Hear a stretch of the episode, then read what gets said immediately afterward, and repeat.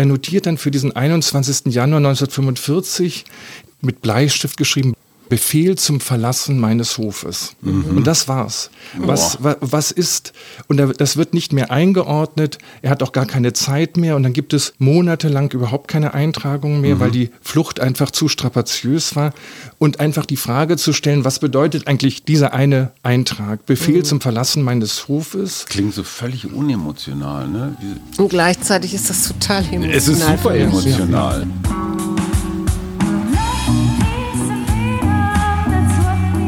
Wir. Arbeit, Leben, Liebe. Der Mutmach-Podcast der Berliner Morgenpost. Hallo und herzlich willkommen. Hier sind wir wieder. Hajo und Suse Schumacher und heute ist wieder Expertenmittwoch und ich sag mal Hallo, Andreas Kossert. Hallo. Warum haben wir dich eingeladen? Weil du als Historiker ein Experte bist für osteuropäische Geschichte, nähere, modernere, neuere Geschichte und gleichzeitig ein ziemlich gutes und tolles Buch über Flucht geschrieben hast. Und Flucht ist ja das, was wir gerade auch wieder erleben, sehen an ukrainischen Flüchtlingen. Jetzt muss ich mal ganz vorsichtig sein, weil du sagst ja, Flucht, Flüchtlinge und Geflüchtete ist ein Unterschied. Ja, also ich finde es auf jeden Fall erstmal wichtig, dass wir nicht irgendwie zwischen guten und schlechten Flüchtlingen unterscheiden. Aber ich habe mich auch in meinem Buch irgendwann entscheiden müssen, welchen Begriff verwende ich und welcher ist auch im Angesicht der Ereignisse eigentlich angemessen. Und 2015 wurde das Wort Flüchtling zum Wort des Jahres gewählt von der Gesellschaft für deutsche Sprache. Und da haben wir gemerkt, dass das natürlich auch etwas von der Mehrheitsgesellschaft ausgedacht ist, nämlich flüchten heißt irgendwann auch ankommen. Und deshalb gab es dann einen Diskurs darüber, wann endet eigentlich eine Flucht und Flüchtling sei zu pejorativ, zu eigentlich abwertend. abwertend ja. ähm, und da habe ich mir dann halt gedacht, ja, das ist alles schön gedacht, aber die Flucht ist nicht automatisch beendet, also geflüchtet heißt nämlich Partizip Perfekt. Die Flucht liegt hinter den Betroffenen. Mhm. Und das finde ich halt sehr schwierig. Das ist also quasi, wir drehen nur das Wort um und schon ist, ist das Schlimme, die schlimme Erfahrung auch eliminiert. Und das finde ich einfach schwierig. Und ich möchte einfach, dass wir auch bei der Wortwahl darauf achten, darüber nachzudenken, wann Flucht endet. Mhm. Und hier physisch anzukommen, am Bahnhof, am Hauptbahnhof in Berlin, bedeutet nicht eben automatisch, dass die Flucht auch hinter ihnen liegt. Und mhm. das wollte ich damit einfach zum Ausdruck Also nach dem Geflüchteten kommt das Angekommensein. Ne? Vielleicht. Ne? Naja, aber das ist, ich finde, ich finde diese semantische Überlegung total spannend, weil das Geflüchtete ist ja eigentlich erfunden worden auch um der Flüchtling, also das Männliche mhm. da rauszukriegen. Es war ja auch dieser mhm. Genderversuch, genau, ne? aus genau. Leser Lesende zu machen und aus Flücht, also aus Flüchtlingen eben Geflüchtete. Und ich finde es interessant, dass du da diesen Unterschied machst. Du hast ja mit deinem Buch Flucht eine Menschheitsgeschichte. Das genau. ist ja genau. schon, Entschuldigung, als gelegentlicher Sachbuchautor denke ich mir schon, nimmt er den Mund aber schon ganz schön voll. Menschheitsgeschichte. Heide Witzka. Der Satz, der uns so getriggert hat, war, eigentlich kommen wir alle aus Masuren. Das ist so das Ganze ein bisschen runtergebrochen. Ja, das, ist eine, das ist jetzt eine spezielle ich weiß schon, Eigenart aber, hier mit uns beiden auch. Aber, aber ne? das, das, fasst, das fasst ja das Thema zusammen. Wir sind ja in dieser Menschheitsgeschichte viel mehr Flüchtlinge als Schollenbewohner, die jetzt aus Tradition seit tausenden von Jahren irgendwie. Also jeder ist ein Flüchtling. Ja, das ist ein, ein Satz, den ich etwas umgewandelt habe, der von Rupert Neudeck stammt. Mhm. In jedem von uns steckt ein Flüchtling. Und er, der ja selbst als Kind aus Danzig, aus seiner Heimatstadt Danzig fliehen musste, also Flucht und ähm, das Grauen des Krieges noch als Kind bewusst erlebt hat, hat sich dann mit Cap Anamur in den vietnamesischen Boat People auch gewidmet und hat sich eigentlich bis zum Ende seines Lebens dem Schicksal von Flüchtlingen auch gewidmet. Und ich finde das ganz, ganz spannend, einfach diese Perspektive zu wechseln. Mhm. Das war eigentlich mein, mein mhm. Ansatz. Mhm. Nicht äh, eine enzyklopädische, vollständige mhm. Menschheitsgeschichte zu schreiben, sondern tatsächlich einfach nur mal die Perspektive zu wechseln und eine, wenigstens eine Ahnung von dem zu mhm. geben. Äh, wie viel Flucht eigentlich in uns auch steckt, mhm. wenn wir nur einfach auch genauer vielleicht unsere eigenen Familiengeschichten befragen. Mhm. Und das finde ich einfach spannend. Und ich glaube, aus der Welt von Flüchtlingen, Vertriebenen, einfach mal die Welt zu sehen. Migranten. Migranten, genau. Die fallen ja auch drunter, ja, ne? Ja. ja, also ich bin da natürlich ein bisschen vorsichtig, sage ich mal. Also in meinem Buch geht es tatsächlich um diejenigen, die nach der Genfer Flüchtlingskonvention mhm. als Flüchtlinge, Vertriebene vor Krieg und Gewalt, also im weiteren Sinne gelten. Aber natürlich ist Flucht auch ein Teil von, als Zwangsmigration von allgemeinen Migrationsprozessen. Aber da müssen wir eben so ein bisschen aufpassen. Ja, aber ganz kurz, der türkische junge Mann, der aus Anatolien vor der Armut seiner Heimat nach Deutschland kommt, ins Ruhrgebiet zum Beispiel, um da zu arbeiten. Das ist die Geschichte des Ruhrgebiets, das ist eine mhm. Flüchtlingsgeschichte. Mhm. Wäre das auch ein Flüchtling, ein Armutsflüchtling nach deiner Definition? Nein, also da, das nicht, denn wenn er Heimweh hat, wenn er eine Sehnsucht hat nach Anatolien, kann er in jedem Sommer zurückkehren. Okay, das ist eine gute Unterscheidung. Und ich glaube, das ist einfach wichtig. Mhm. Dass es gibt sehr viele ähnliche Erfahrungen, zum Beispiel auch Herausforderungen an die eigene Identität, quasi zwischen zwei Kulturen mhm. auch zu bestehen zu müssen. Aber trotz allem geht es mir in meinem Buch wirklich um diesen Zwangscharakter mhm. von, von weggehen müssen. Und das ist dann doch eben ein großer Unterschied. Und, und nicht zurückkehren können. Ja. Meistens nicht zurückkehren ja. können. Ich würde gerne hier so einen ganz kleinen Abschnitt lesen. Das macht die Sache vielleicht ein bisschen. Man muss dazu sagen, Suse hat eine gigantische Fangemeinde, weil sie so eine sexy Lesestimme hat. Deswegen, sie kann vorlesen, was sie will. Es ist immer geil. Super. Flucht entwurzelt. Wer überstürzt fliehen muss, lässt alles zurück. Die Heimat und alles was bis dahin von Bedeutung war, denn zumeist bleibt keine Zeit, Erinnerungsstücke mitzunehmen.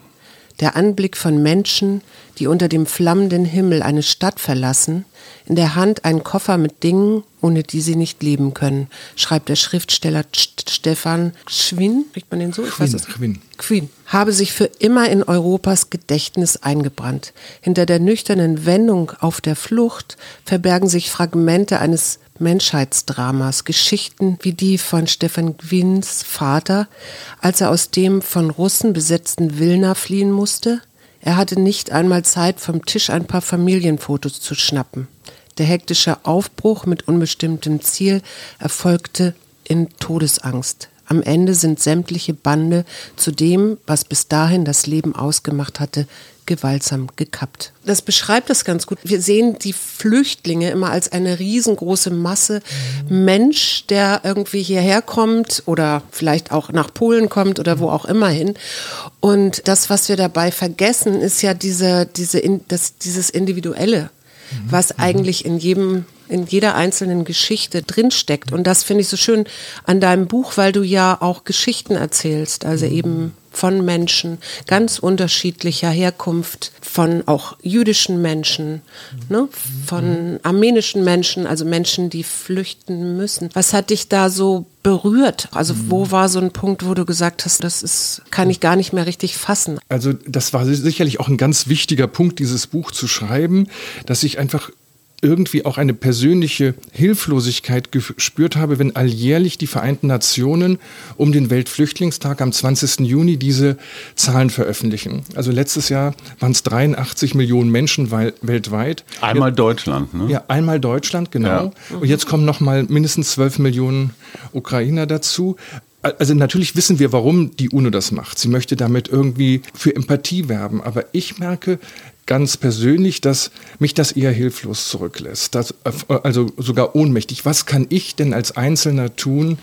Und das, aber da sind wir eben in dieser Schwierigkeit, dass Flüchtlinge in ihren Zuschreibungen der Mehrheitsgesellschaften, der Nicht-Betroffenen, ganz mhm. oft eben über diese anonymen Kollektive funktionieren. Mhm. Und dann ist es natürlich oftmals auch ein ganz leichter Schritt. Dann wird von Welle gesprochen, von Flüchtlingsflut.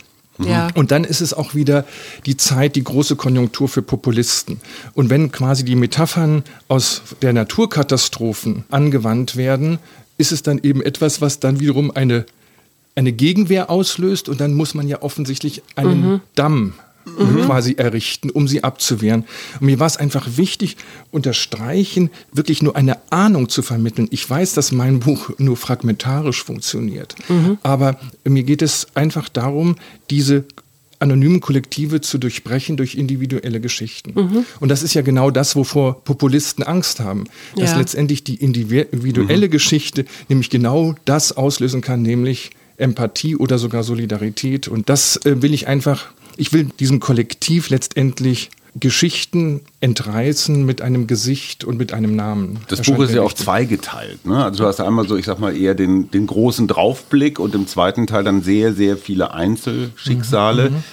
Briefe, Tagebücher, mhm. Fotos, was man alles so hat. Mhm. Erstens die Frage, vielleicht auch an die Psychologin, wie geht man eigentlich damit um? Weil alle diese Geschichten sind traurig, mhm. vermute ich mal. Und daraus vorgeschaltet die Frage, was ist mit deiner Familie? Also ja, hast du diese Briefe, Autobiografien, Aufzeichnungen auch aus dem eigenen Keller? Ja, das ist sicherlich irgendwie mir auch beim Schreiben dieses Buches dann irgendwann bewusst geworden, dass ich natürlich auch persönlich eine Geschichte von Flucht in mir trage. Nicht ganz persönlich aus eigenem Erleben, mhm. aber diese Geschichten der Flucht meiner Großeltern aus Masuren, meine Mutter ist dort noch als kleines Kind geboren, haben mich eigentlich in meiner gesamten Kindheit und Jugend begleitet. Und das war ganz interessant. Irgendwann habe ich so gemerkt, dass ich eigentlich im Unterbewusstsein irgendwie mein ganzes Leben für dieses Buch gesammelt habe. Und mhm. da, dass da so viel zusammengekommen ist. Und als meine Großeltern starben, haben sie mir einen kleines Notizbüchlein hinterlassen von meinem Urgroßvater. Und der war, den habe ich selbst nicht mehr kennengelernt, der ist 1948 gestorben, aber er hat 1945 mit 71 Jahren seinen Bauernhof in Masuren verlassen müssen. Und er hat ein kleines Notizbuch auf, die, auf der Flucht geführt und wo er mit Bleistift eingetragen hat, so die Stationen der Flucht. Und mhm. er notiert dann für diesen 21. Januar 1945 dieses, ja, mit Bleistift geschrieben, Befehl zum Verlassen meines Hofes. Mhm. Und das war's. Was, was, was ist, und das wird nicht mehr eingeordnet, er hat auch gar keine Zeit mehr und dann gibt es monatelang überhaupt keine Eintragungen mehr, mhm. weil die Flucht einfach zu strapaziös war. Und einfach die Frage zu stellen, was bedeutet eigentlich dieser eine Eintrag, Befehl mhm. zum Verlassen meines Hofes. Klingt so völlig unemotional, ne? Wie und gleichzeitig ist das total emotional. Es ist super emotional. Ja, ja. Also in, in der Kürze und im Grunde genommen ist es tatsächlich ja in diesem Augenblick verlässt er das, was, was ja bis zu diesem Augenblick für ihn alles selbstverständlich war. Es ist ein es ist der Abschluss mit einem alten Leben. Und als Bauer, er füttert jeden Tag sein Vieh, er versorgt mhm. die Tiere. 71. 71. Und ja. dann merkt man einfach, diese Geschichten finden sich eben überall. Ob ich bei kleinen asiatischen Griechen schaue, bei mhm. griechischen Muslimen, bei Armeniern, bei Kareliern aus Finnland, bei Polen aus aus, dem, aus der heutigen Ukraine. Ja. Diese Geschichten sind, also wenn ich letztendlich die die Provenienz nicht nenne, mhm. sind sie komplett austauschbar. Und das mhm. Irre ist ja, eure Großeltern oder Urgroßeltern könnten sich ja rein theoretisch aus Masuren kennen. Mhm. Ne? Ja. Also da seid ihr ja beide irgendwie so mhm. teilverwurzelt jedenfalls. Mhm. Macht man sich ja, ja auch klar. Mit, inklusive Bauernhof und so. Ne? Das ist ja alles auch noch da. Ja, da schwingt ja ein Begriff mit, nämlich Heimat. Ne? Mhm. Ich weiß auch von meiner eigenen Großmutter, dass die immer noch so den Traum gehegt hat, doch da irgendwann mal wieder zurückgehen zu dürfen, obwohl sie nun nicht im Zweiten Weltkrieg geflüchtet ist, sondern eigentlich früher schon äh, 1929 nach Berlin im, im Zuge der Inflation auch. Das war Armut, ne? Das war dann, mhm. ja, das mhm. war dann so eine Armutsflucht, mhm. das hat sie auch aufgeschrieben. Wie würdest du Heimat definieren? Heimat ist ein ein ganz subjektives Gefühl. Und wir haben aber erlebt in den letzten Jahren so eine gewisse Renaissance des Heimatbegriffs. Es gab Talkshow-Debatten. Ähm, mhm. Wir haben seit 2018 ein Heimatministerium auf Bundesebene. Also es gab unglaublich viele Diskurse so über dieses Thema Heimat. Und ich glaube, das ist so ein bisschen auch so eine Gegenbewegung gegen diese Globalisierung, also quasi eine Rückverortung dessen, woher kommen wir eigentlich. Heimat ist, und wir wissen das ja auch gerade in der, in der deutschen semantischen Aufladung ein sehr schwieriger Begriff. Mhm. Und er ist nun auch ideologisch, völkisch äh, missbraucht worden. Und trotz allem ist es eine Referenz, die wichtig ist. Mhm. Obwohl wir vielleicht alle was Unterschiedliches verstehen unter dem Begriff. Für, äh, für, den einen ist es Familie, für den anderen ein geografischer Ort. Essen. Essen, Musik, genau. Das kann alles Volkstänze, sein. Genau. ja klar. Mhm. Aber was mir eben wichtig war, und deshalb habe ich so ein Scharnierkapitel in mein Buch eingefügt, äh, Heimat von den Ambivalenzen eines Gefühls. Und mir war das einfach wichtig, zu zeigen, dass für Flüchtlinge, Vertriebene, diese Debatten, was ist Heimat, eigentlich ein, eine, eine Luxusdebatte ist, weil sie sich erstmal überhaupt zu dem, was sie verloren haben, verhalten müssen. Mhm. Also, also es gibt etwas, ein großes Vakuum in ihrem Leben. Mhm. Und was Jean Amery gesagt hat, man muss Heimat haben, um sie nicht nötig zu haben. Mhm. Ja. Das finde ich schon wirklich nochmal ganz bedenkenswert, auch in dieser Diskussion, dass für Vertriebene, für Flüchtlinge dieses dieser Begriff eigentlich eine Leerstelle ist. Und wenn ich mit Flüchtlingen, Vertriebenen gesprochen habe, aber auch sogar bei den eigenen Großeltern, die haben über 60 Jahre in der Bundesrepublik Deutschland gelebt, aber Heimat war immer dort. Mhm. Und wenn sie von zu Hause sprachen, war es immer dort. Mhm. Es war nicht mehr möglich, eine neue Heimat zu finden. Und, und ich glaube, das ist eben dieser Spagat, diese, mhm. äh, diese Spannung, in der Flüchtlinge und Vertriebene eben immer leben müssen. Und aber du hast gerade was Interessantes gesagt. Die Flucht ist nicht vorbei oder das Flüchtlingsgefühl ist nicht vorbei, wenn man woanders angekommen ist. Selbst wenn man da jetzt angekommen ist und nicht noch wieder woanders hin muss. Ist das Flüchtlingsgefühl vorbei, wenn man diesen neuen Ort als Heimat identifiziert hat? Also wenn diese, ich sag mal, diese Nostalgie い。Vorbei ist? Oder wie mhm. definierst du, wann ist das Flüchtlingsgefühl vorbei? Wie lange muss ich irgendwo gewesen sein? Wie häufig muss ich gewählt, Steuern gezahlt und mich an die neue Küche und Sprache und alles das gewöhnt haben? Also ich glaube einfach, es ist wichtig zu, zu zeigen, Ankommen ist immer ein individueller Prozess und vor allen Dingen kann er nicht von Mehrheitsgesellschaften in so eine Art Wishful Thinking verordnet werden. So, also jetzt reicht es aber mal. Jetzt reicht es, genau. Und, ja. jetzt, also, und im Grunde genommen ähm, finde ich es eben auch wichtig, da über persönliche Geschichten Geschichten auch zu, äh, zu erspüren, dass es Menschen gibt, die einen tollen Beruf haben, die, die sind also materiell komplett angekommen. Aber es heißt nicht unbedingt, dass sie mental angekommen mhm. sind. Und ich glaube, dass wir von außen gesehen diese Dimension überhaupt nie im Blick haben. Mhm. Und ich glaube, das war mir einfach auch wichtig zu zeigen. Und vor allen Dingen ist eben auch in der deutschen Debatte, zum Beispiel nach 2015, Integration immer noch in Deutschland wahnsinnig materialistisch definiert. Mhm. Also es ist nie, dass Integration ja auch etwas ist, wo sich Mehrheitsgesellschaften verändern müssen. Also sie müssen ja eigentlich auch verstehen, wer zu ihnen kommt und äh, mhm. dass also Integration eigentlich keine Einbahnstraße ist. Denn dann wäre es ja eigentlich Assimilation. Mhm. Und ich habe manchmal den Eindruck, dass wir zwar von Integration reden und weil sich das einfach netter anhört, mhm. aber oftmals Assimilation meinen. Passt mhm. euch doch an. Und es ist einfach wichtig zu, zu zeigen, es gibt viele Möglichkeiten des Ankommens. Mhm. Und es gibt die gelungene Integration, es gibt Assimilation, aber es gibt eben auch das permanente Exil. Es gibt einfach Menschen, die nie ankommen. Und obwohl sie wie im Falle meiner Großeltern, eine Sprache teilen, eine Kultur äh, nach außen überhaupt nicht aufgefallen sind. Mhm. Aber, aber letztendlich haben sie diese neue Heimat eben nicht finden können. Und so ging es eben auch vielen Millionen in Deutschland. Mhm. Und das zeigt eben, äh, wie schwierig es sogar war, als Deutsche zu Deutschen kamen. Das ja. wollte ich gerade sagen. Das ist, erstens gab es das den, unter den Nationalsozialisten, ne, dieses Zurück ins Reich mhm, mhm. und gleichzeitig dann eben nach 45 all die, die dann flüchten mhm. mussten, vertrieben wurden und hier ankommen. Und du schreibst das ja selber auch in deinem Buch. Gibt diese Geschichten, wo du dann eigentlich auch nicht richtig ankommen kannst, weil die Bevölkerung, die dort ansässig ist, dich eigentlich auch gar nicht wahrnimmt als einen von uns, sondern was hier eigentlich nicht hingehört, oder?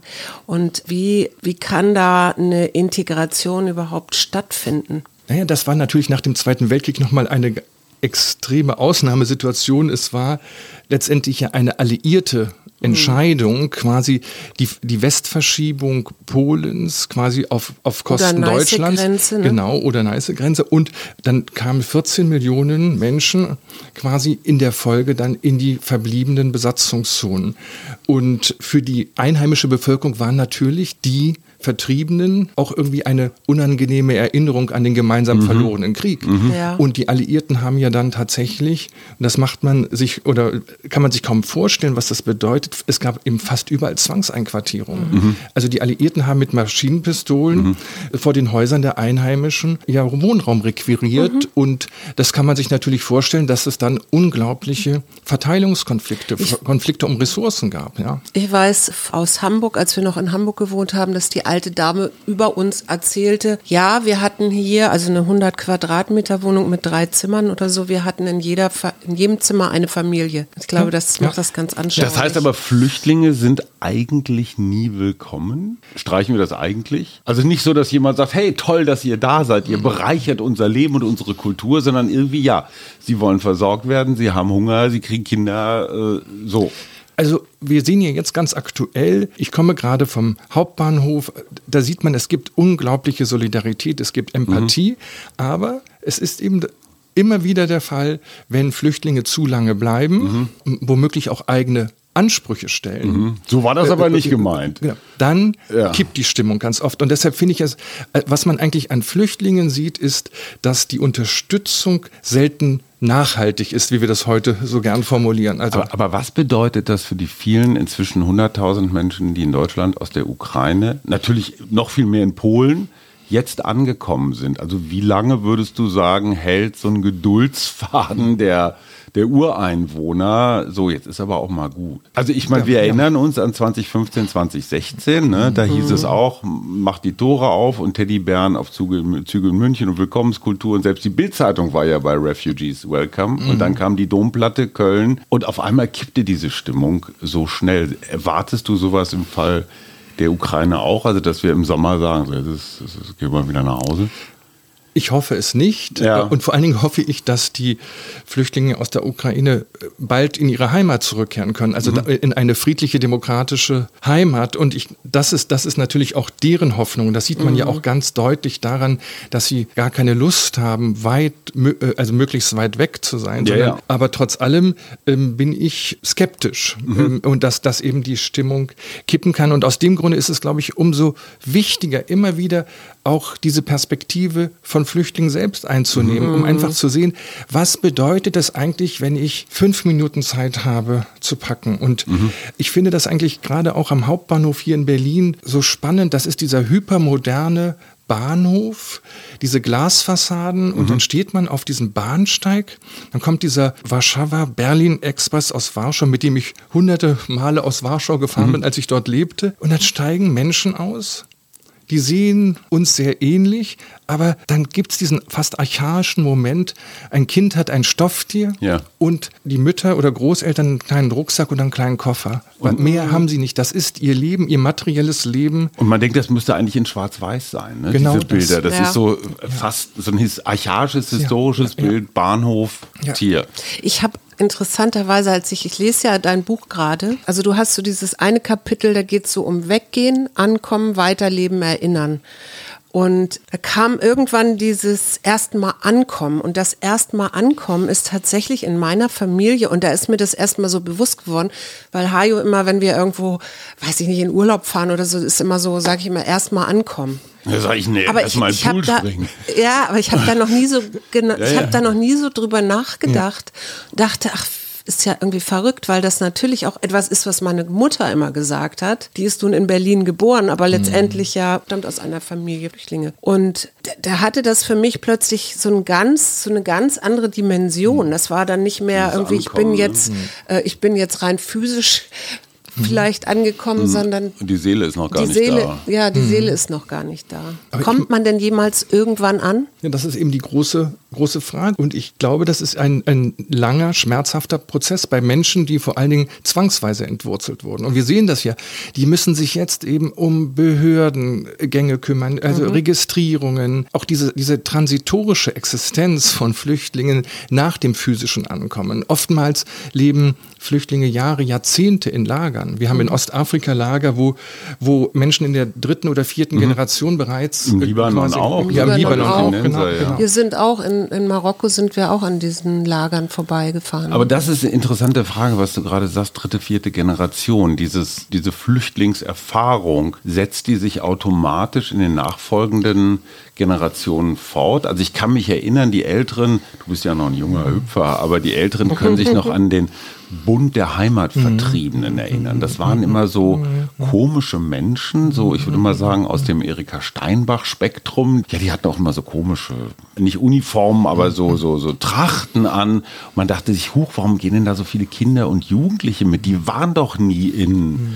Schlesien, Ostpreußen, sonst irgendwo. Also wie weit wird dieses Flüchtlingssein vererbt? Das ist natürlich auch individuell. sehr individuell, aber trotz allem ist es ja spannend, dass es eben auch in anderen Kontexten, wo Fluchterfahrungen kollektiv vorhanden sind, zum Beispiel in Griechenland, wo ich viel unterwegs war, da haben wir Vereine der Pontusgriechen. Und das ist eben genauso wie bei uns die Schlesier oder die Ostpreußen früher, früher unterwegs waren, es liegt es sogar schon 100 Jahre her. Aber ganz kurz, Pontusgriechen kommen woher? Von Pontus zu Pilatius? Nein. Also, nee, nee, kommen, also Pontus ist eine Region am südlichen Ufer des Schwarzen Meeres, also in der nördlichen Türkei, mhm. in dieser Gegend von Trabzon. Ah, okay. und, und, dort gibt es eigentlich eine uralte Pontus oder gab es eine uralte pontus-griechische Kultur und die sprachen ein Griechisch, was dem antiken Griechisch am ähnlichsten war. Aha. Und die sind dann eben vor 100 Jahren vertrieben worden auf eine sehr dramatische Weise und waren übrigens auch im heutigen Griechenland nicht willkommen. Und da sieht man eben auch, dass sie diese, ja, diese Trachten, diese Identität als Pontus-Griechen bewahren wollen, auch, auch die Sprache nach über 100 Jahren. Ich habe da mit vielen jüngeren Leuten ja. gesprochen. Ja, warum, warum interessiert euch das denn heute noch? Und die ja selbst keine Erinnerung mehr haben. Ja. Aber die haben eben gesagt, ja, ähm, es ist uns einfach wichtig, weil es Teil unserer Identität ist. Mhm. Und interessanterweise wollten sie aber auch daran erinnern, in ihren Familien wurde eben überliefert, wie schlecht sie von den anderen Griechen behandelt mhm. wurden. Mhm. Aber ich glaube auch, dass es in Deutschland nach einem Dreivierteljahrhundert auch andere Formen des transgenerationellen Gedächtnisses gibt, mhm. zum Beispiel in der Literatur. Ich äh, nenne nur ein Beispiel. Ich finde Dörte Hansens Roman Altes Land, mhm. der vor wenigen Jahren ein großer Bestseller war, der ist ja vollständig unterschiedlich rezipiert worden in mhm. Deutschland. Die einen haben so einen Öko-Aussteiger-Roman darin gelesen. Aber für mich war das eine Familiengeschichte über drei Generationen einer Flüchtlingsfamilie aus Ostpreußen und mhm. parallel erzählt zu einer einheimischen Familie aus dem alten Land. Und das ist doch interessant, dass die Deutschen über die Belletristik offensichtlich diese Geschichten trotz allem auch 75 Jahre später verstehen, zuordnen können. Und es zeigt ganz deutlich, dass, dass auch das Ankommen im alten Land ist ganz schwierig. Mhm. Also man muss ganz kurz sagen, vor den Toren von, von Hamburg, Hamburg, an der ja. Elbe, der Obstgarten, genau. wo die vielen Apfelbäume stehen, ja. da wird Tradition groß geschrieben, heißt mit anderen Worten, wer nicht seit 17 Generationen von hier der ist. Bauer ist, so, Apfelbauer. Ich kenne es aus Westfalen, wir sind ähnlich gastfreundlich. Also da muss nur einer aus dem Sauerland kommen ja. und da ist schon was los. Also und da würde ich das, glaube ich, viel eher ansiedeln, diese Art der, wo ist diese Erinnerung? Das ist mhm. nicht unbedingt in einer Landsmannschaft. Es gibt eben andere mentale Spuren. Und ich glaube, dass das sogar auch 2015 eine Rolle gespielt hat. Ich hatte öfter den Eindruck, dass viele Deutsche erst in diesem Augenblick entdeckt haben, wie kollektiv eigentlich wir selbst auch eine mhm. Fluchterfahrung in uns tragen. Und dann gab es dann so wunderbare im Reportagen eine alte Ostpreußen betreut, eine syrische Familie mhm. und so. Wir können das empirisch natürlich nicht beweisen, ob das auch irgendwie ein Impuls war, mhm. der Deutschen zu helfen. Aber ich fand das schon interessant, dass es 2015 zum ersten Mal in in diesem Land so als Resonanzraum funktioniert hat. Also dass man sich erinnerte, da war doch irgendwas. Und, mhm. Äh, und ich meine, wenn man das überlegt, 14 Millionen Vertriebene und deren Kinder das und heißt, Nachfahren. jeder Vierte hat irgendwie Flucht. Mindestens. Mindestens ja, ja. in der Familie. Ne? Also wir haben noch über vier Millionen sogenannte Aussiedler, Spätaussiedler, also aus dem östlichen Europa, da kommen wir ja dann eigentlich auf fast 20 Millionen in, mhm. in Deutschland. Und Interessant ist, dass manche wieder zurückkommen. Ne? Also Russlanddeutsche, mhm. die sind ja dann irgendwann mal ganz früher, noch zu Stalins Zeiten oder so, tatsächlich deutschsprachig, weiß der Geier wohin, nach Sibirien. Die Tatsache, dass Helene Fischer jetzt wieder in Deutschland ist, mhm. als in Sibirien geborene, zeigt ja auch, es gibt auch so Hin- und Zurückbewegungen. Ne? Du kommst mhm. allerdings dann auch in ein Land zurück, was nicht mehr das ist, aus dem deine Vorfahren mal abgehauen sind. Mhm. Eine interessante Überlegung noch. In deiner Schilderung sind Flüchtlinge ja fast immer Objekte. Also Menschen, die behandelt werden, die irgendwo vielleicht nicht unbedingt erwünscht sind, die sich hinten anstellen müssen, die irgendwas wollen, die nur ein Täschchen dabei haben, aber die haben kein Geld. Wenn, wenn sie Glück haben, haben sie eine gute Ausbildung. Macht das was mit diesen Menschen? Fühlt man sich als Flüchtling automatisch zweite Klasse? Oder jetzt sogar dritte Klasse, wenn du dir überlegst, die Ukrainerinnen vor allen Dingen werden ja relativ herzlich empfangen. Äh, kommst du aus der Ukraine als Afghane, gehst du hier erstmal ins Asylverfahren. Mhm. Ja, wo du die gleichen Voraussetzungen hast. Mhm. Also dieses Gefühl von Flüchtling zweiter Klasse Mensch? Also ich glaube, das Gefühl drängt sich einfach immer wieder auf durch die, die prekären Umstände einer Flucht. Aber ich glaube, was eben wichtig ist, Flüchtlinge als, als Subjekte. Absolut. Also, also wirklich als Akteure der Geschichte und eben ihnen nicht nur diese, diese reine Opferrolle zuzuschreiben. Und das gelingt aber auch nur, wenn wir ihren Geschichten zuhören und sie auch wirklich ernst nehmen. Und dann merkt man einfach auch, was ähm, sie an an Fähigkeiten mitbringen, an Begabungen mhm. und die ja, wenn sie dauerhaft bleiben, bleiben müssen, ja auch für uns ein Reichtum bedeuten können. Aber um diesen Schatz zu heben, muss man einfach auch mit diesen Menschen einfach erstmal sprechen. Und das finde ich eben einfach ganz schwierig generell, dass eigentlich die Geschichte der Flucht oder wie Flüchtlinge zu behandeln sind, immer eigentlich erzählt wird von den Aufnehmenden. Mhm. Und das liegt eben auch nochmal daran, dass einfach Flüchtlinge dauerhaft eigentlich keine Lobby haben. Und wir haben das zum Beispiel ja auch in der Pandemie gemerkt. Ja, das fand ich eigentlich ein ganz bezeichnendes Beispiel. Zuvor gab es populistische Wellen Wellen in Europa, Salvini und Le Pen, die AfD, die quasi auf Kosten von Flüchtlingen Politik gemacht mhm. haben. Auf einmal waren die Sesshaften durch Covid mit mhm. sich selbst beschäftigt. Und dann, ihr könnt euch vielleicht erinnern, brannte auf Lesbos das eine Lager. Das eine mhm. Lager ja. Und dann haben wir auch gemerkt, ach, da war doch noch was. Mhm. Und was bedeutet Social Distancing in einem Flüchtlingslager? Oh ja. Und, und da hat man einfach gemerkt, wenn wir mit uns selbst beschäftigt sind, haben Flüchtlinge einmal mehr das Nachsehen. Und das ist eigentlich wie ein Beweis auch dessen, ähm, dass diese, also wir helfen Flüchtlingen, wenn es uns gut geht, wenn wir mhm. nicht mit uns selbst beschäftigt sind. Mhm. Genau, und das ist ja auch das, was dann eben nach dem Zweiten Weltkrieg so schwierig, die Sache auch so schwierig gemacht hat, ne? Dass du ja auch Zerstörung hier hattest, also bis hin zu demontierten Werken und sonst wie. Also hier die Infrastruktur hier war auch kaputt. Und wenn dann noch Flüchtlinge kommen, was ist jetzt meins und wie kann ich es festhalten? Ja? Und was wollen die hier jetzt unseren Kochtopf plündern. Ja, ich glaube, das Ankommen hat generell geht es dann relativ schnell um Verteilungskämpfe. Es geht dann darum, also bitte ja, Solidarität, aber es darf mich nichts kosten. Mhm. Und, und dann sind wir sofort wieder bei dem Thema, eben wie nachhaltig ist äh, Willkommenskultur. Und deshalb muss man einfach sagen, Willkommenskultur und gerade wenn Menschen in größeren Gruppen, in größeren Gruppen kommen, wird es dann einfach selten oder kippt die Stimmung relativ schnell, ja. Mhm. ja. Ich habe noch eine Spezialfrage, die mich echt umtreibt. Beim Mauerfall ist ja quasi über Nacht ein Staatswesen, das der DDR verschwunden. Es sind, naja, Gesetze, Regeln, Hierarchien weg. Waren die Ostdeutschen, waren ja auch so ein Stück weit ihrer Heimat beraubt. Also egal, was man jetzt von dieser DDR halten mhm. mag, ich kann nicht viel dazu sagen, weil ich habe sie nie erlebt. Mhm. Aber sind das eigentlich auch Geflüchtete? Jetzt gar nicht so sehr örtlich, räumlich Geflüchtete, aber so seelisch Heimatlose? Auf jeden Fall gibt es da auch diese, sag ich mal, dass sie sich verhalten müssen zu dem, was verloren gegangen ist. Mhm. Und, und trotz allem muss ich einfach sagen, im Vergleich zu den Fluchtgeschichten, die ich auch gesammelt habe und erzähle, mhm. ist es eben dann bei allen auch vielleicht existenziellen Herausforderungen mhm. etwas anderes, ob man eben auch mit Flucht letztendlich eine radikale Zäsur hat, dass man den Ort und alle sozialen Klar. Bindungen und alles verliert. Und ich glaube, mhm. da müssen wir einfach wirklich auch aufpassen, dass nicht alle.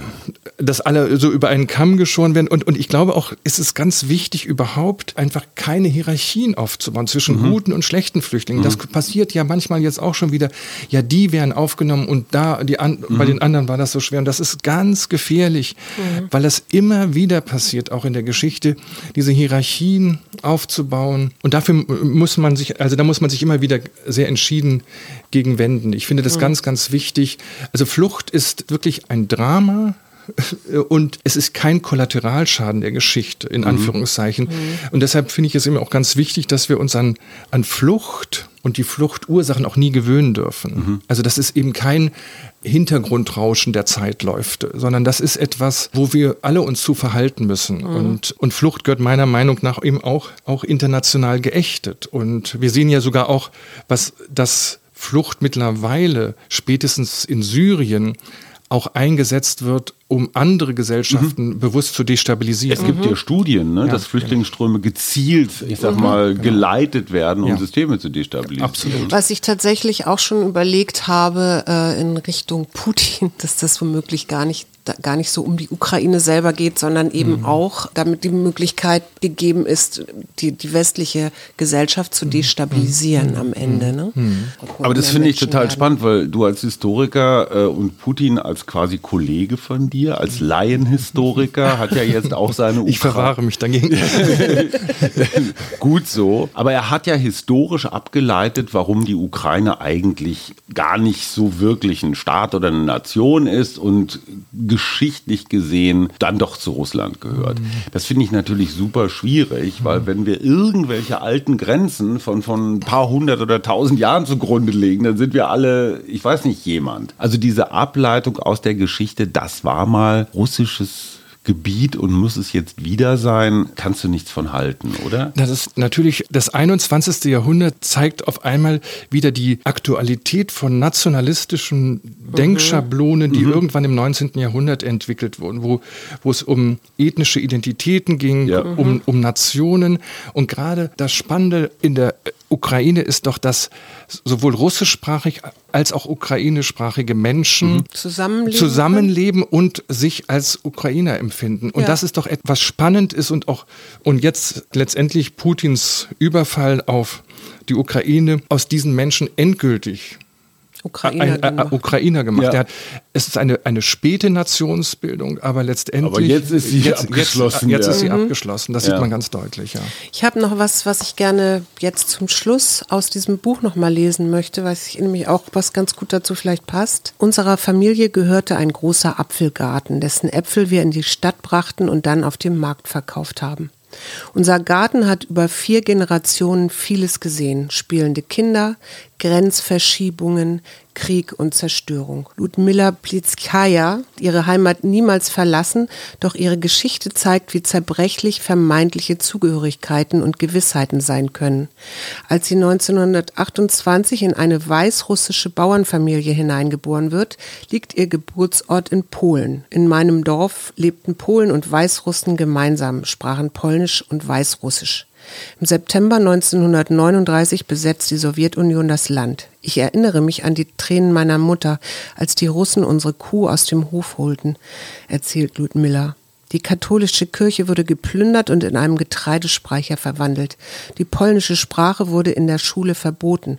Und wenn jemand dagegen Widerstand leistete, wurde er verhaftet und deportiert. Von 1941 an machten die Deutschen Weißrussland zu einem Zentrum ihres Vernichtungskrieges. Nach dem Krieg wird die Familie getrennt. Die älteste Schwester Maria geht nach Polen. Über Jahrzehnte sieht Ludmilla den polnischen Teil der Familie nicht. Sie stirbt 1997 in ihrem Elternhaus das jetzt wieder in Weißrussland liegt. Das ist so eine ganz prototypische Geschichte. Ne? Hast du mal einen Gentest bei dir machen lassen, so von wegen wie viel, kein, keine Ahnung, Blut. masurisch, tatarisch, was man da so alles Baltisch, nachweisen kann? Polnisch. Nee, das, also das hat mich auch nie interessiert. Ich ja. habe das in Amerika ganz oft gesehen. Ja, dass, da kann man doch so äh, Anteile. Genau. Ja. Aber das hat mich nicht interessiert. Aber ich, meine Familie kommt eben aus dem östlichen Europa und ich glaube, deshalb habe ich auch immer eine besondere Affinität äh, zu diesen Regionen gehabt. Ja. Und, und äh, das, glaube ich, das muss ich gar nicht extra noch beweisen. Also, das, Weil wir ja ein Mutmach-Podcast sind.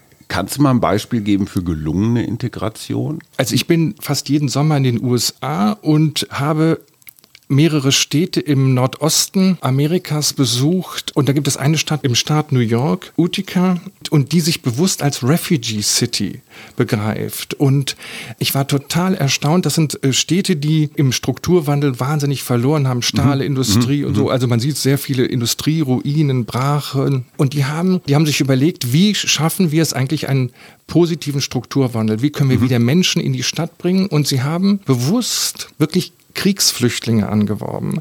Und in Utica ist eine der größten bosnisch-muslimischen Gemeinden der USA entstanden. Das ist eine Stadt von, ich würde sagen, 100.000 Einwohnern. Mhm. Und mittlerweile ist in der Silhouette der Stadt eine große moderne Moschee entstanden, mhm. aber äh, eine bosnisch-muslimische. Und sie haben auch andere Gruppen, zum Beispiel eine ethnische Minderheit aus Laos, mhm. ganz gezielt angesprochen. Also da merkt man, dass man sogar mit dem Label Refugee, äh, mhm. Flüchtling, sogar positiv positiv ja Zukunft gestalten kann. Und das fand ich ziemlich ermutigend, vor allen Dingen, weil das auch aus der Zivilgesellschaft heraus entwickelt wurde, diese Idee. Aber ist das nicht auch tatsächlich so ein Markenkern des guten Amerika, der guten USA? Sind da nicht im Wesentlichen Geflüchtete? Also ich meine, selbst die, die mit der, Mayfl mit der Mayflower ja. rübergefahren ja. sind, die wollten ja auch ein besseres Leben und fühlten sich nicht wohl und willkommen in Europa. Also Amerika, äh, die USA ist das Musterbeispiel, wenn die Menschen wenn nur Trump bereit nicht reagiert, genau. Äh, regiert, ja. Aber wenn man sich gegenseitig die Geschichten erzählt, ist es eine Geschichte von Flucht, Armutsmigration, mhm. Zwangsmigration mhm. und das ist die mentale DNA Latinos, Asien, ja. alles dabei. Ja, ne? ja. Eigentlich schon. Ja, aber auch, aber auch interessanterweise ja immer wieder dann auch in ihren ähm, Gruppen ähm, wieder sich abspalten. Chinatown. Von dem, ja, eben genau das meine ich. Aber das ist okay, das dürfen sie auch. Ich meine, ja, hey, das, klar, klar. wenn alle eins sind, ist auch fürchterlich. Mhm. Ich habe noch meine Abschlussfrage, die ich immer stelle. Was macht dir Mut? Jetzt ganz konkret auf die Situation äh, jetzt äh, oder, oder Wie was du möchtest, einfällt. was Lass dir einfällt. Raus. Genau, frei assoziiert. Mir macht Mut, wenn ich jetzt mit dem Fahrrad durch Berlin fahre an einem sonnigen Märztag und sehe, dass einfach unendlich viele Menschen bereit sind, am Hauptbahnhof ehrenamtlich zu helfen. Und ich finde das einfach gut und ich wünsche mir einfach, dass, dass das auch nachhaltig so bleibt. Und das, das ist ein wirklicher Mutmacher für mich, zu sehen, dass wir Menschen helfen und dass wir diese Not auch wirklich erspüren und erfassen und konkret einfach was, was daraus machen. Und zwar und damit auch unsere eigene Ohnmacht zu überwinden. Mhm. Ich glaube, das ist auch ganz wichtig. Nach dem 24. Februar haben wir alle einen Schock erlebt. Das war so eine Schockstarre. Und ähm, ich glaube einfach auch jetzt zu helfen, irgendetwas zu tun, auch im Kleinen, ist einfach auch unser Beitrag, uns Mut zu machen, dass sich auch wieder etwas zum Positiven verändert. Und dass wir am, am Ende des Tages ja selber auch jederzeit zu Flüchtlingen werden könnten. Ganz genau. Also diese Perspektive immer mitzudenken, finde ich unglaublich wichtig und äh, ich glaube, das macht uns auch dauerhaft empathiefähig. Andreas Kossert, Flucht, eine Menschheitsgeschichte im altehrwürdigen Siedler Verlag erschienen. 25 Euro, 432 lesenswerte Seiten. Würde der Siedler Verlag ein Exemplar, wenn wir das hier im Podcast verlosen, springen lassen, Andreas? Oder musst du das dann selber bezahlen? Also ich werde mich dafür einsetzen. Sehr schön. Sehr gut. Allerletzte Frage, was ist dein nächstes Projekt? Also wirst du dich dem Thema Flüchtlinge für den Rest deines Lebens verschreiben oder musst du jetzt mal was anderes machen? Also ich muss unbedingt was anderes machen, aber ich merke natürlich, dass das eine unendliche Geschichte ist und dass mich auch dieses Buch und dieses Thema jetzt noch mal ganz besonders auch ja darüber erzählen lässt, dass Putin schreibt einfach jetzt eine eine neue Geschichte der Flucht ähm, auf eine ganz dramatische Art und Weise und deshalb ist dieses Buch ich merke, dass es für mich weiterhin ein Anliegen ist und und dass es auch noch nicht ganz abgeschlossen ist. Ein Historiker mit Anliegen. Ja, Halleluja. Vielen, Andreas vielen Kossert, ganz herzlichen Dank. Hier sein Schön, dass du da warst. Vielen genau. Dank.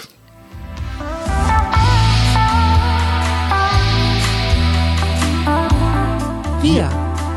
Arbeit, Leben, Liebe. Der Mutmach-Podcast der Berliner Morgenpost.